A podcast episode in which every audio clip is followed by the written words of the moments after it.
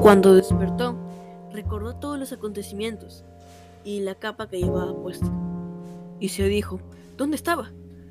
Cuando saludó a su padre, observó que la lavadora estaba funcionando y le preguntó, ¿qué estás lavando? Entonces el padre respondió, ¿por qué preguntas? Y Anton dijo que tenía más ropa sucia. Y el padre le dijo, ¿qué quieres lavar? Y Anton le dijo calcetines blancos. Pero el padre le respondió que solo había ropa oscura. Y Anton le preguntó si había ropa de él y el padre afirmó. Entonces Anton le dijo que había. Y el padre responde, eso debes de preguntárselo a tu madre. Está surciendo.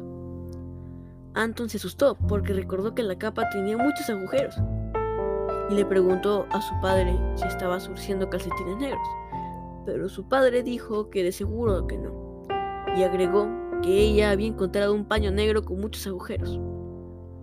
Luego fue rápido a donde su madre y le dijo que la capa era de su amigo. Entonces la madre le dice que de seguro va a estar agradecido y le preguntó cómo se llamaba y respondió gruñón, Rudiger.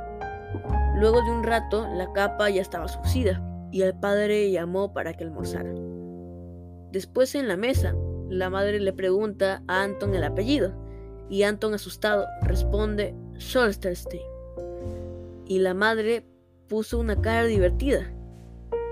Anton se ofendió mucho, lo de que sus padres se burlaran de él, y decidió irse para entregarle la capa a Rudiger.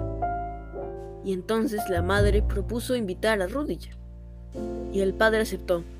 Luego Anton se fue y la madre gritó diciendo, el miércoles a las 4, piénsalo,